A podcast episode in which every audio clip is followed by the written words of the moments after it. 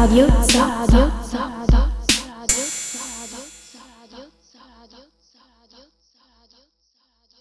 Ci parli delle sue esperienze lavorative? Esperienze lavorative eh, abbastanza eterogenee. Mm, Come, come tanti, da, da ragazzino ho cominciato a lavorare in nero per le pizzerie da sport, quindi a portare le pizze. Poi sono comparsi i vouchers, poi sono spariti. Poi ho lavorato nel settore della logistica come dipendente di HL, come corriere. Ho fatto il giardiniere, ho fatto ehm, l'agente pubblicitario per un giornale per qualche mese, ho fatto il magazziniere, ho fatto ho lavorato al call center, ho, ho fatto diverse cose. L'ultima, l'ultima esperienza è sicuramente un'esperienza non positiva legata allo, allo sfruttamento del, del tempo del, del lavoratore assolutamente non, non relazionato alle sue possibilità. E poi invece è arrivata la botta di coraggio e hai deciso di metterti in proprio e diventare imprenditore di te stesso. Ok. Che immagino abbia delle conseguenze. Com'è andata e che conseguenze ha avuto effettivamente, anche a livello personale. Eh, soprattutto a livello personale ha delle conseguenze mh, tragicomiche sulla la gestione della, della- della vita e dello stress di una persona. È stata una scelta eh, comportata da una necessità, la necessità di eh, utilizzare il mio tempo per fare qualcosa che mi piace e qualcosa che effettivamente so fare, che ho studiato per fare e che ho, ho una cosa per la quale ho impostato la mia vita in direzione. È stato, ci è voluto del coraggio, è stato un salto un po' improvviso, però fa parte di tutto un percorso della mia vita che, che ha portato a questo. Sono contento, sarà- ci sarà da ridere nei prossimi, nei prossimi tempi. E qual è questa cosa che ti piace fare?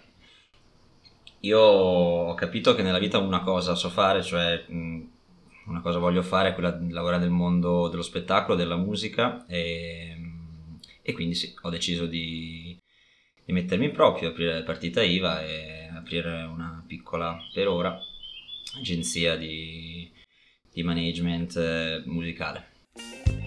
Le faremo sapere.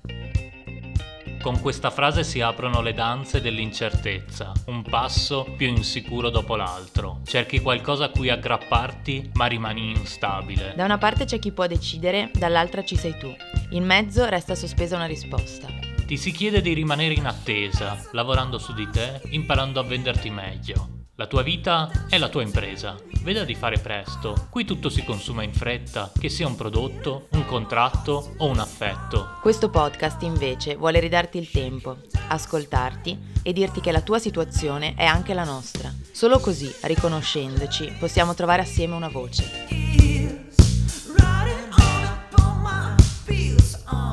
Le faremo sapere è il podcast di Fornaci Rosse. Io sono E io sono...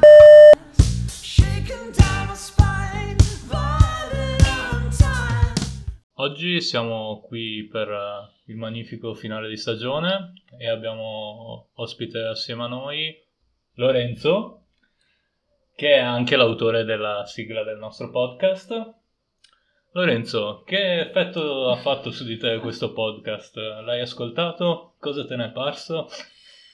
L'ho ascoltato sicuramente anche perché sì, me ne- tu me ne avevi parlato diverso tempo fa, Mm. ne avevamo parlato insieme diverso tempo fa, eh, avevamo parlato poi successivamente con entrambi e l'ho, l'ho molto seguito, è stato ovviamente un grandissimo piacere poter contribuire con la, la- la piccola sigla che è molto più, come si può dire, molto più lusinghiera poi dei temi che il podcast tratta. Eh, è un podcast che ritengo molto molto importante, ma penso che avremo occasione di parlarne successivamente. E infatti ne parliamo. Ah, ne parliamo subito. non Ok, ne successivamente, par- ma ora. no, ne parliamo successivamente. Perché questa puntata è un po' appunto anche per tirare le fila di un progetto che è nato un po' sperimentale, diciamo che non sapevamo come, come sarebbe poi come si sarebbe concretizzato e che cosa sarebbe emerso e invece abbiamo, e quindi abbiamo un po' seguito anche le file delle conversazioni e delle interviste che abbiamo fatto. Però qual era il significato che ognuno di noi ci aveva messo dentro?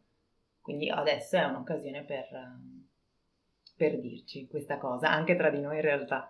Eh, eh, beh, diciamo che le idee cambiano nel corso del tempo seguendo il flusso. Sicuramente una de, almeno parlo per me, la motivazione che mi aveva spinto inizialmente era quella di trovare il modo di, di dare voce eh, a noi stessi, cioè a noi persone, diciamo, nate da un certo anno in poi che si sono trovate a vivere tutta una serie di, di situazioni lavorative barra esistenziali differenti da quelle delle generazioni precedenti, ma soprattutto al di là, vabbè, ogni generazione vive i suoi problemi, quindi non voglio fare, eh, come dire, del vittimismo, ma ehm, siamo appunto una generazione priva di rappresentanza politica e anche sindacale. E questa cosa qua ehm, emerge nel momento in cui manca appunto una voce collettiva. Quindi questo, questo podcast è un tentativo di, di ragionare su quelli che sono i problemi che attraversano tutte le nostre vite, i problemi in cui ci si può identificare eh, grazie ai quali ci si identifica l'uno nell'altro per quanto si conducano esistenze molto diverse, sì, uno può aver studiato, non studiato, può aver iniziato a lavorare a 14-16 anni oppure eh, essere andato all'università e, o, non so, venire da un altro paese, però i problemi che, che si affrontano sono, sono, alla fine riconducibili a un'unica condi- condizione. E noi vogliamo, volevamo almeno almeno da parte mia c'era la volontà di mettere in risalto questa condizione, chiamiamola di sfruttamento o di oppressione che ci accomuna e a partire da questa consapevolezza far scattare qualcosa. Quindi il podcast era un tentativo appunto di, di dare voce per poi, oltre a dare voce, essere ascoltati e poi chissà un domani magari fare anche qualcosa, organizzarsi.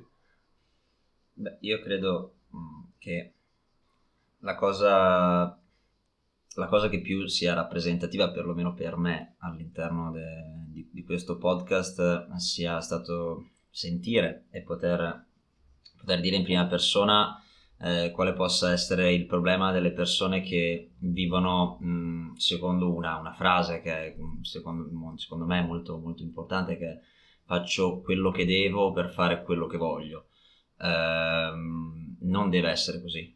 Dobbiamo fare in modo, in qualche modo, di evitare che sia così. Eh, ci deve essere il dovere di lavorare o di fare eh, dei lavori che non, non, abbiano nulla a che fare con noi, con la nostra personalità, con la nostra storia e con le nostre necessità per poter fare effettivamente qualcosa che vogliamo fare.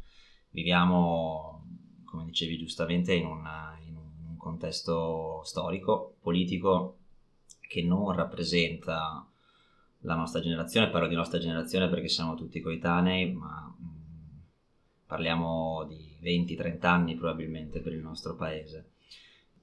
Ci vuole, mm, ci vuole qualcosa che cambi, ci vuole un ingranaggio che, che scatti all'interno del, della macchina per poter, per poter eh, risolvere le cose. Mm, questo podcast sicuramente eh, ha individuato la direzione giusta per... Eh, per dare voce a questa, a questa situazione. Allora, l'origine di questo podcast, diciamo, trova radice all'interno di un momento in cui io nomino anche l'associazione che poi ha, diciamo, ospitato ecco, questo podcast, quindi all'interno di Fornaci Rosse, dentro cui ci siamo chiesti che cosa fosse utile fare, per, cioè che cosa potesse essere efficace fare per fare in modo di coinvolgere le persone o anche solo di creare appunto una sorta di coscienza collettiva. L'ambito lavorativo, quindi il tema del lavoro, è, uno, è stato secondo noi un tema che effettivamente univa in questo, in questo periodo storico tutta una serie di insoddisfazioni e che era un contesto che, diciamo, permetteva il manifestarsi di una condizione che in realtà non era, vera, non era strettamente percepita, non era percepita direttamente da ognuno di noi, quindi la dimensione della precarietà che appunto abbiamo detto anche nella puntata con, con, Antonio, non è per forza un termine dispregiativo, un termine problematico, non lo deve essere per forza, però nel momento in cui non è riconosciuto rischia di essere frainteso, di creare un fraintendimento anche proprio nella, in quello che viene, cioè nell'identificazione di un obiettivo personale delle vite.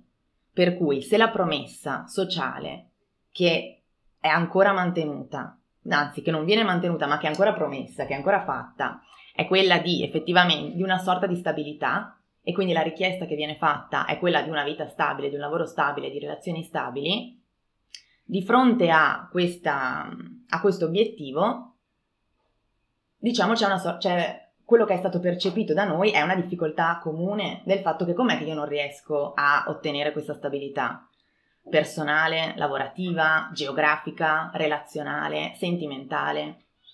E quindi la dimensione è proprio quella del trovare anche una connessione fra tutto questo, perché tutto questo al di là si connette tra sé e connette anche tutti noi, ha connesso tutti noi nel momento in cui la, ne abbiamo parlato e l'abbiamo riconosciuta come tale, quindi come una situazione precaria. La formula del podcast è utile perché cioè, lo, io, per me aveva un senso di utilità nel senso che il, il fatto di parlarsi e di dirselo di per sé fa già un grande lavoro, nel senso che all'interno di uno stile di vita, appunto, in cui tendenzialmente non hai niente di stabile, non hai certezze, non hai fi- figure di riferimento, infatti la nostra generazione dei grandi ideali tendenzialmente non ci sono, o meglio, ci sono, ma sono alcuni decaduti, altri fasulli, vanno, ancora, vanno ricostruiti ancora, vanno ritrovati e non è detto che abbiano sembianze ancora che, anche, che sappiamo assumeranno, però il parlarsi elimina quella sorta di solitudine che invece secondo me viene percepita molto nel momento in cui la colpa appunto come abbiamo visto anche da un sacco di interviste viene data a se stessi. Quindi sono io che non sono capace. È colpa mia se non sono riuscita se sono io che ho reagito così e quindi mi hanno, mi hanno licenziato e quindi questa cosa della, della coscienza collettiva che diceva anche ma anche in generale appunto del sentimento di cui avete parlato effettivamente di fronte al fatto del ce l'ho anch'io, che è molto una dinamica tra l'altro del partire da sé, molto figlia anche appunto dei contributi femministi, dell'autocoscienza, è quella dimensione appunto in cui tu ti trovi, co- trovi qualcosa in comune con l'altra persona. E quindi anche questa dimensione di eh, unione generazionale potrebbe essere molto utile effettivamente da un punto di vista di cambiamento poi concreto. Ed è la stessa dinamica che ci ha portato a dire parliamo di noi quindi, cioè perché se noi continuiamo a fare, ci spacciamo per tentare di fare una militanza politica e essere una sorta di rappresentanti di, ehm, come si può dire, di richieste di un certo tipo, se queste richieste però le identifichiamo come le richieste degli altri di cui noi ci facciamo portavoci, diventa anche un po' una sorta di ipocrisia da parte nostra e anche una formula un po' paternalistica che è la stessa dinamica che avevamo, avevamo, identificato, avesse allontanato tutto quello che è il mondo politico e la dimensione politica poi dalla vita quotidiana e dalla vita di tutti i giorni. E quindi da lì l'assenza di rappresentanza politica, sindacale, ma anche in generale, come si può dire, delle, delle necessità di tutti e tutte. E quindi è un po' questo, anche un po' un tentativo di, di non colpevolizzazione e di vedere e quindi che favorisca un po' anche un identificare una soluzione che possa essere una soluzione comune, quindi non ve- eliminare appunto quella sorta di l'assenza di progettualità data dalla precarietà e quindi tutti noi che pensiamo sì ma come si fa a uscire da questa situazione? Soprattutto anche in un contesto, ci, ci mettici pure il, il cambiamento climatico, aggiungici tutto. Con che motivazione uno investe in qualcosa? E penso anche alle generazioni dopo le nostre che cosa ti spinge a effettivamente dover far fatica o anche a sentire che devi fare qualcosa perché poi dopo arriva qualcos'altro. E invece ritrovare anche la dimensione del futuro e del poter fare qualcosa perché dopo c'è qualcos'altro è salvifica soprattutto appunto se devi vivere di base. Sì, io ascoltandoti ho ripensato anche un altro aspetto cui eh, su cui mi ero soffermato parecchie volte nel corso di questi anni, perché appunto questo podcast si parte da noi e beh, gran parte degli intervistati magari si sente anche dall'accento sono della stessa città o comunque hanno a che fare con persone che vengono da una stessa città e diciamo da realtà affini a, sì, alla nostra cerchia di conoscenti, di, di militanti, di attivisti e molti di noi appunto diciamo fascia d'età dai 40 in giù gran parte di noi sono figli figlie di persone che o hanno fatto politica semplicemente da, da iscritti, da elettori di un partito che adesso non esiste più, o sono stati iscritti al sindacato, o hanno fondato, hanno fondato associazioni ambientaliste eh, in città. Siamo appunto figli figlie di, eh, di una generazione che aveva dei riferimenti collettivi che noi invece non abbiamo più. Questo era uno degli aspetti che, che volevo mettere in luce. L'altro era appunto il fatto che sì, siamo partiti da noi stessi e noi stessi, cioè siamo persone comuni, penso che sia emerso da, dalla profondità delle nostre domande che non siamo dei sociologi, non siamo dei ricercatori, le persone che intervistiamo sono appunto persone a cui, vabbè, rivolgiamo le domande, ma sono, sono domande che potremmo rivolgere a, a noi stessi. Eh, il podcast è nato nel tempo libero dagli orari lavorativi, è un podcast fatto alla sera, notte tempo spesso, che è potuto sussistere grazie al fatto che, come dire, c'è stato un confinamento obbligato negli scorsi mesi e niente, beh, qualcosina di intelligente forse siamo riusciti anche a esprimerla.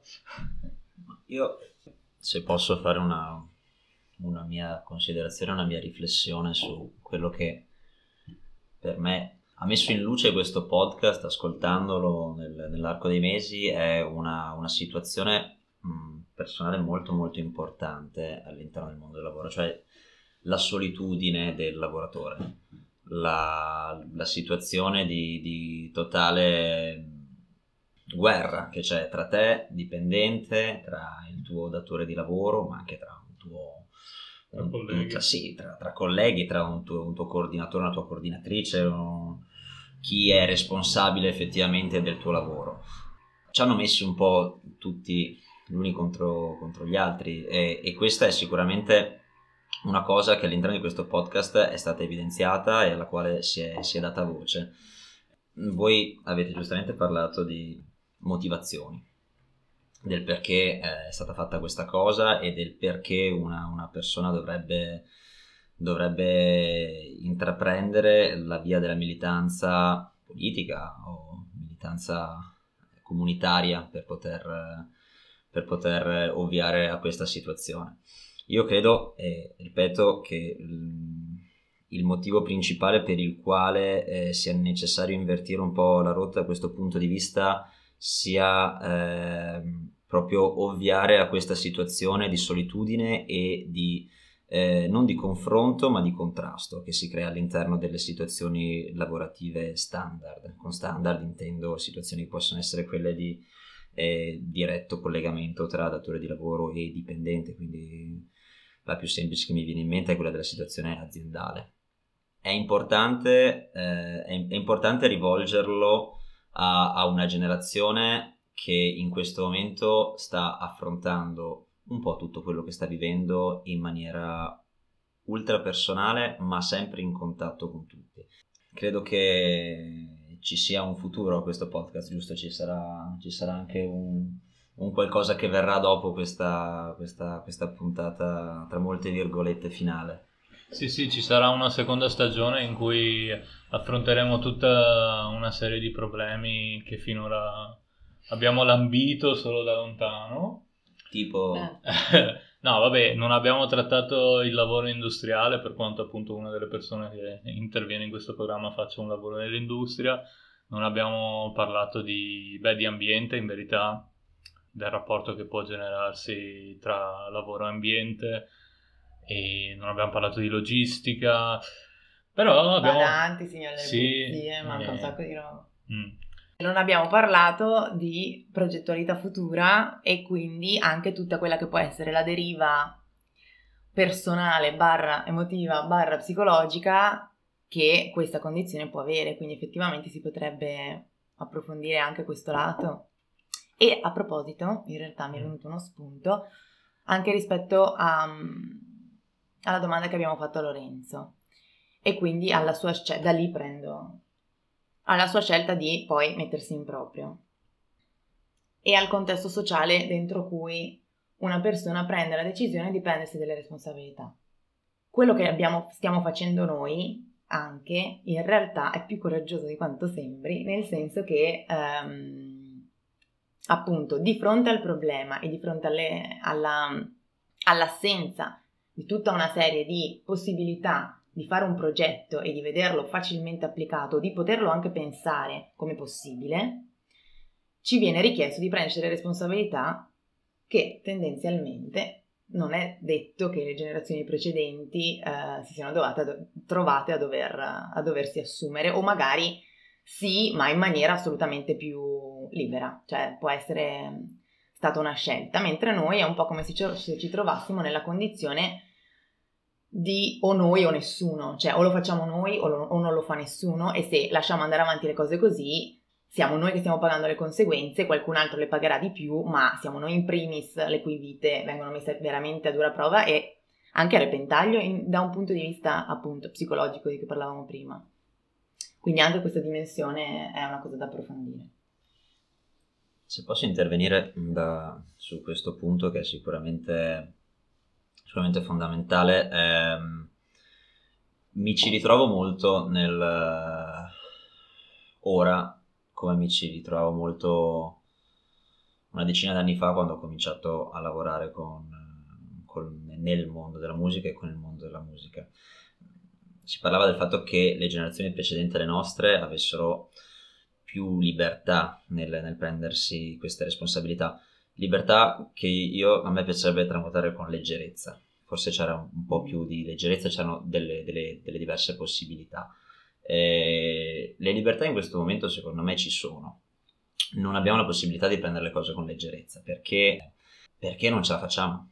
Perché eh, siamo veramente prima di poter, di poter, veramente dire io vivo con eh, qualcosa eh, della quale mi prendo questa responsabilità, della quale mi prendo questo, questo impegno eh, al di là del tempo, del, degli anni che passano, ma anche eh, tutto quello che riguarda una questione economica e di sostenibilità del, delle proprie idee è, molto molto molto molto lontano dall'essere eh, raggiungibile in maniera in tempi umani, in tempi che possano seguire lo scorrere di, un, di una vita umana normale.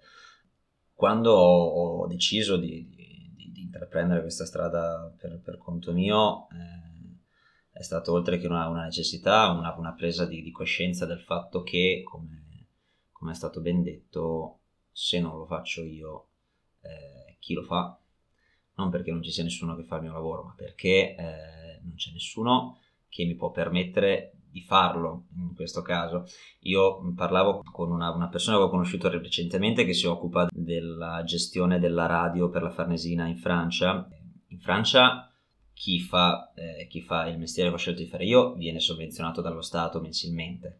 Eh, è così anche in Germania, è così in parte in maniera un po' diversa in Inghilterra. In Italia questa cosa non, non ha alcun tipo di, di, di, valore, tu sei da solo, ti ritrovi da solo a, a dover effettivamente, effettivamente, effettivamente, gestire questo tipo, questo tipo di, di scelta.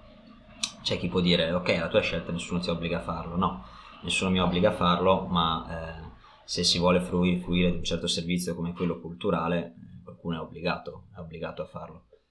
Infatti io ci tengo a specificare, la nostra accusa non è nei confronti del cittadino X della generazione precedente, ma di tutta un'assenza di rappresentanza che dicevamo prima, politica sindacale, che non considera le esigenze di adesso, o meglio, non è strutturata, non ha una base burocratica, non ha delle fondamenta per cui poter gestire le nuove esigenze lavorative. C'è un sistema di valori che è totalmente scordinato rispetto a quello che è l'offerta, l'offerta mm-hmm. eh, lavorativo-culturale. Eh, io dico culturale, ma con culturale mm-hmm. intendo semplicemente un lavoro che possa portare qualcosa, eh, una, una, crescita sociale. Mm-hmm c'è un, un sistema di, di, valori totalmente scordinato rispetto a quello del quale mi pare avrebbe bisogno una, una, una, generazione come la nostra e quello che effettivamente è riconosciuto come, come valido all'interno, all'interno delle, de, delle, scelte che vengono fatte per pianificare, come si diceva, per creare una, una visione eh, prospettiva di quello, eh, di quello sul quale abbiamo deciso di investire. E a questo punto, sempre per rimanere sul punto generazioni, imprenditorialità e quant'altro, Andiamo all'inserto video della puntata. Una scena dal film dal titolo emblematico Cosa resta della rivoluzione. Noi ci siamo sempre dette tutto, Angele, senza remore, senza tabù. E oggi, vista la situazione che stiamo vivendo, ti dico chiaramente che non siamo in grado di pagare un secondo dipendente. Prenderemo uno stagista. Si chiamano tirocini formativi inseriti in un contesto professionale. Purtroppo gli oneri sono molto alti. I contributi, Annabelle. I contributi, non gli oneri. Beh, non è lo stesso progetto sociale. Angela, eh, io ti consiglio di prenderti del tempo, di diventare imprenditrice di te stessa. Prendila come una sfida. Io credo che questa flessibilità possa essere molto positiva. Vero? Beh, sono convinto anch'io che Sì. sia positiva e poi staremo a vedere che succede. Staremo a vedere. No, vuol dire che in teoria si apriranno per te delle nuove strade. Ah, d'accordo, perché credevo aveste detto che ci sarebbe stata un'alternativa. Sai, non si sa mai. Sono davvero dispiaciuta. È così che va il mondo. Ecco, ben sai il tuo decaffeinato. Grazie, Harriet. Hai messo il dolcificante? Sì, ovviamente. È curioso perché Vincent, prima di essere il mio capo, è stato il mio professore e non diceva mai è così che va il mondo, ma diceva sempre con enfasi il mondo lo creiamo noi. Voi ragazzi siete sfortunati. Ai nostri tempi era tutto diverso. Trovare un lavoro così era molto più facile. Era l'epoca del noi. Beh, ma tu non puoi capire. Noi inserivamo il pilota automatico e leggevamo poesie. Avevamo una diversa visione del mondo. Il mondo entrava perché aprivamo finestre, occhi, saracinesche, aprivamo tutto. Ma sì, aprivamo tutto, le E finestre. anche il nostro cuore. In bocca al lupo comunque, apro la finestra, bam! E te la sbatto dritta in faccia quando passi. Ah no, ma è stata un'epoca incredibile. Siete bravi, ma nati nel momento sbagliato. Un po' soffocante in termini di orizzonti. Ma vi passiamo il testimone, eh, a voi giovani. Certo siete un po' smidollati, ma abbastanza simpatici. Ma non siete come noi, ai nostri tempi. Tocca a voi adesso. Noi ormai siamo vecchi, ma mica la lasciamo la poltrona super comoda e super ben pagata. Anzi, costruiremo altri duty free tutti uguali e centro città di merda per pagarci la nostra casa vacanze. No, perché aspetta.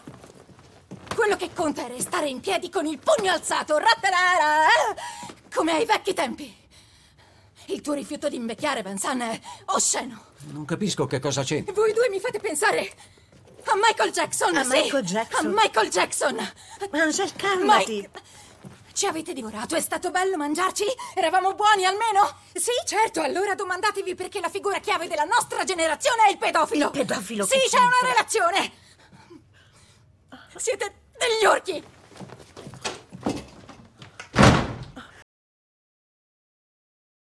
E allora dopo questa scena, che è ambientata, se non l'aveste capito, in uno studio...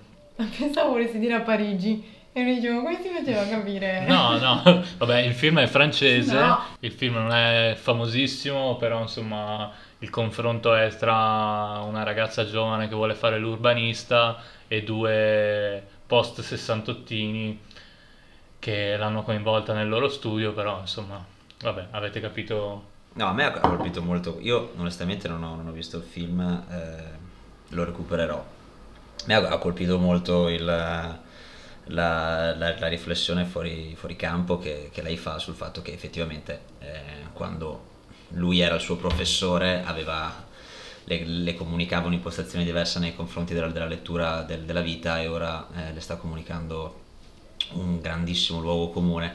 E- ed è una cosa nella quale mi- io personalmente mi ci ritrovo molto perché per me i professori sono stati una pur avendo un passato abbastanza burrascoso col- con l'istituzione scolastica i professori per me sono stati una figura una figura molto molto importante. Quindi quindi sì ehm, senza usare mezzi termini ce la, ce la prendiamo lì nel momento in cui abbiamo davanti anche persone che hanno rappresentato per noi magari ehm, l'idea per eh, poter effettivamente mettere in moto dei meccanismi diversi che alla fine eh, ci dimostrano essere sempre i soliti sempre le solite, le solite scuse sempre le solite questioni Anche la cosa del merito mi è venuta in mente, cioè il fatto che lui dica, il fatto che lui dica, che poi è una conversazione che penso gran parte di noi ha, ha avuto, Ha svolto, ha mm. svolto, ha avuto, Sì.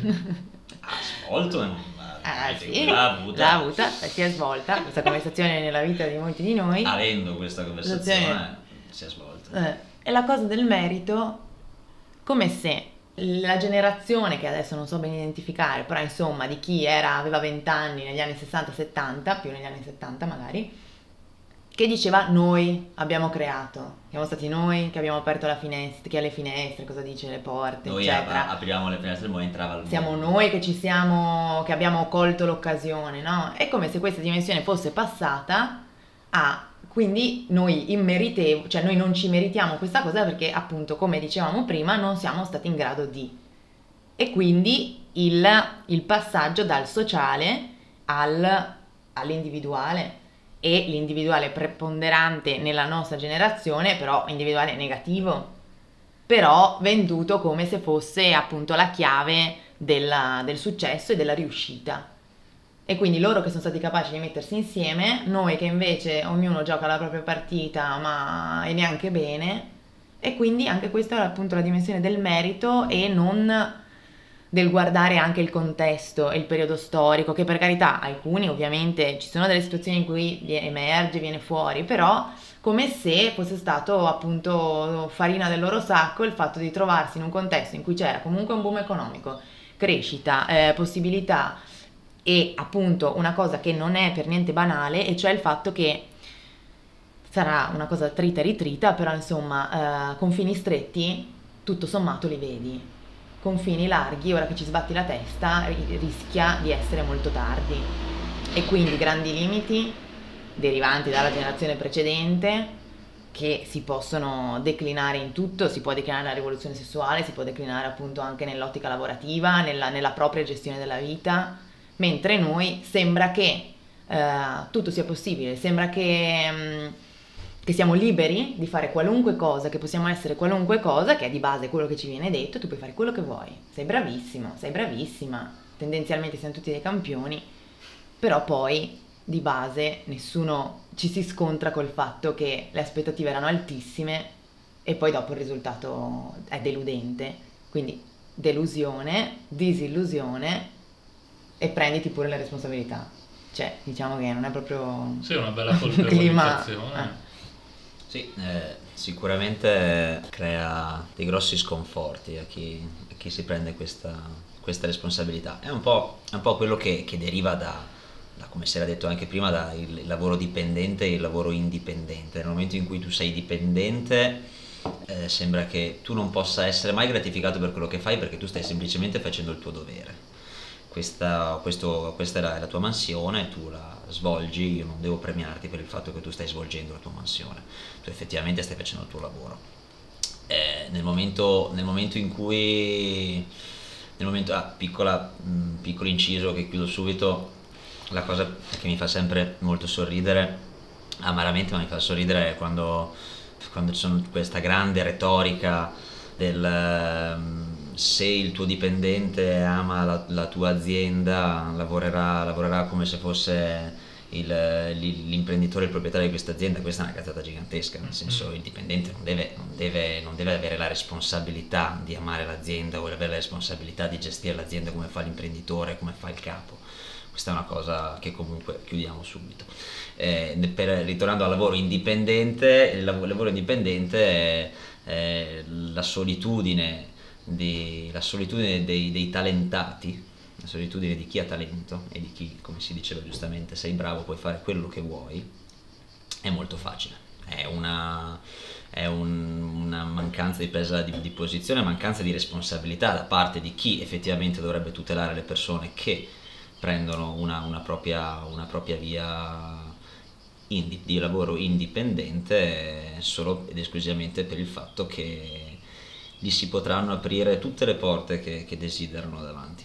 E su questo possiamo, come dire, assumere un punto di vista, no, visto che siamo arrivati a parlare di, di lavoro in, in termini più generali, lavoro dipendente, lavoro autonomo, astraendo un attimo da- dall'ambito più strettamente generazionale, diciamo allargando lo sguardo a quello che succede anche oltre i nostri confini, noi viviamo in un momento in cui in un paese dell'Unione Europea, la Grecia, viene approvata la giornata lavorativa di 10 ore e nello stesso tempo in Islanda, che è un po' più distante così culturalmente da noi. Viene condotto un esperimento durato 4 anni in cui 2000, mi pare, 2500 lavoratori tra infermieri, poliziotti, dipendenti comunali, medici vengono fatti lavorare un giorno in meno alla settimana e viene ritenuto da, dalle autorità che hanno condotto questo esperimento un, un, grande esperimento di successo.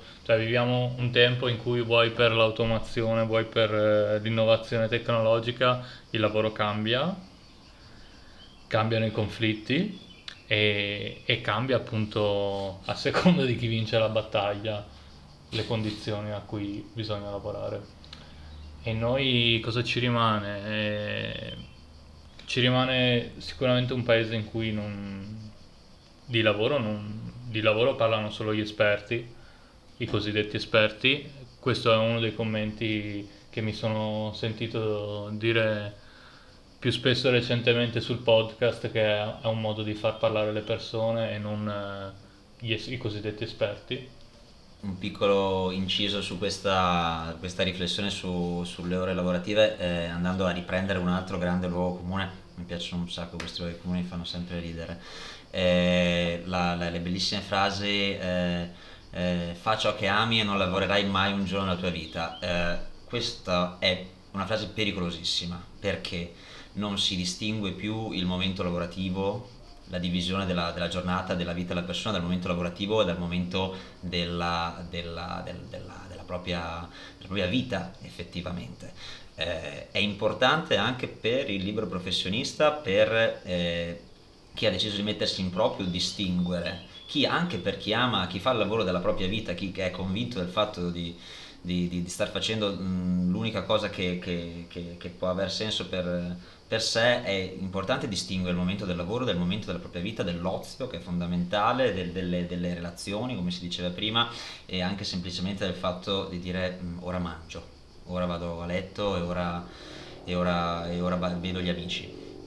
Eh, viviamo in un contesto nel quale, eh, nel quale, nel momento in cui viene screditato così tanto eh, il, il, differenziale tra queste due situazioni di vita delle persone, per me andiamo incontro a qualcosa di non semplicemente di sbagliato ma di pericoloso.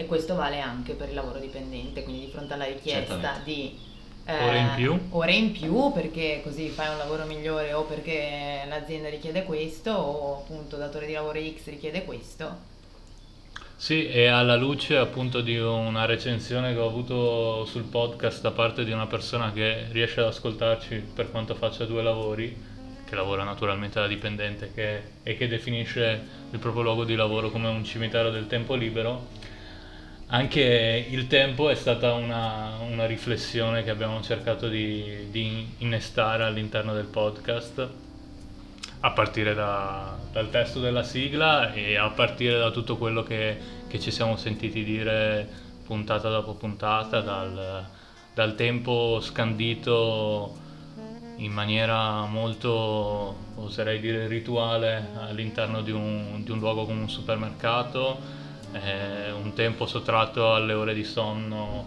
eh, se bisogna lavorare turno dopo turno oppure fare le notti, un tempo che va riconquistato e, e qua appunto giusto per dire le parole che finiscono in ismo, per usare i paroloni, eh, il capitalismo si basa sul fatto che noi lavoriamo più tempo di quanto tempo libero abbiamo. Quindi la nostra grande rivendicazione è avere più tempo libero del tempo in cui si lavora. Pagateci per il nostro tempo, non pagateci per il nostro lavoro. Ma pagateci. Mm. in genere. Ah, no.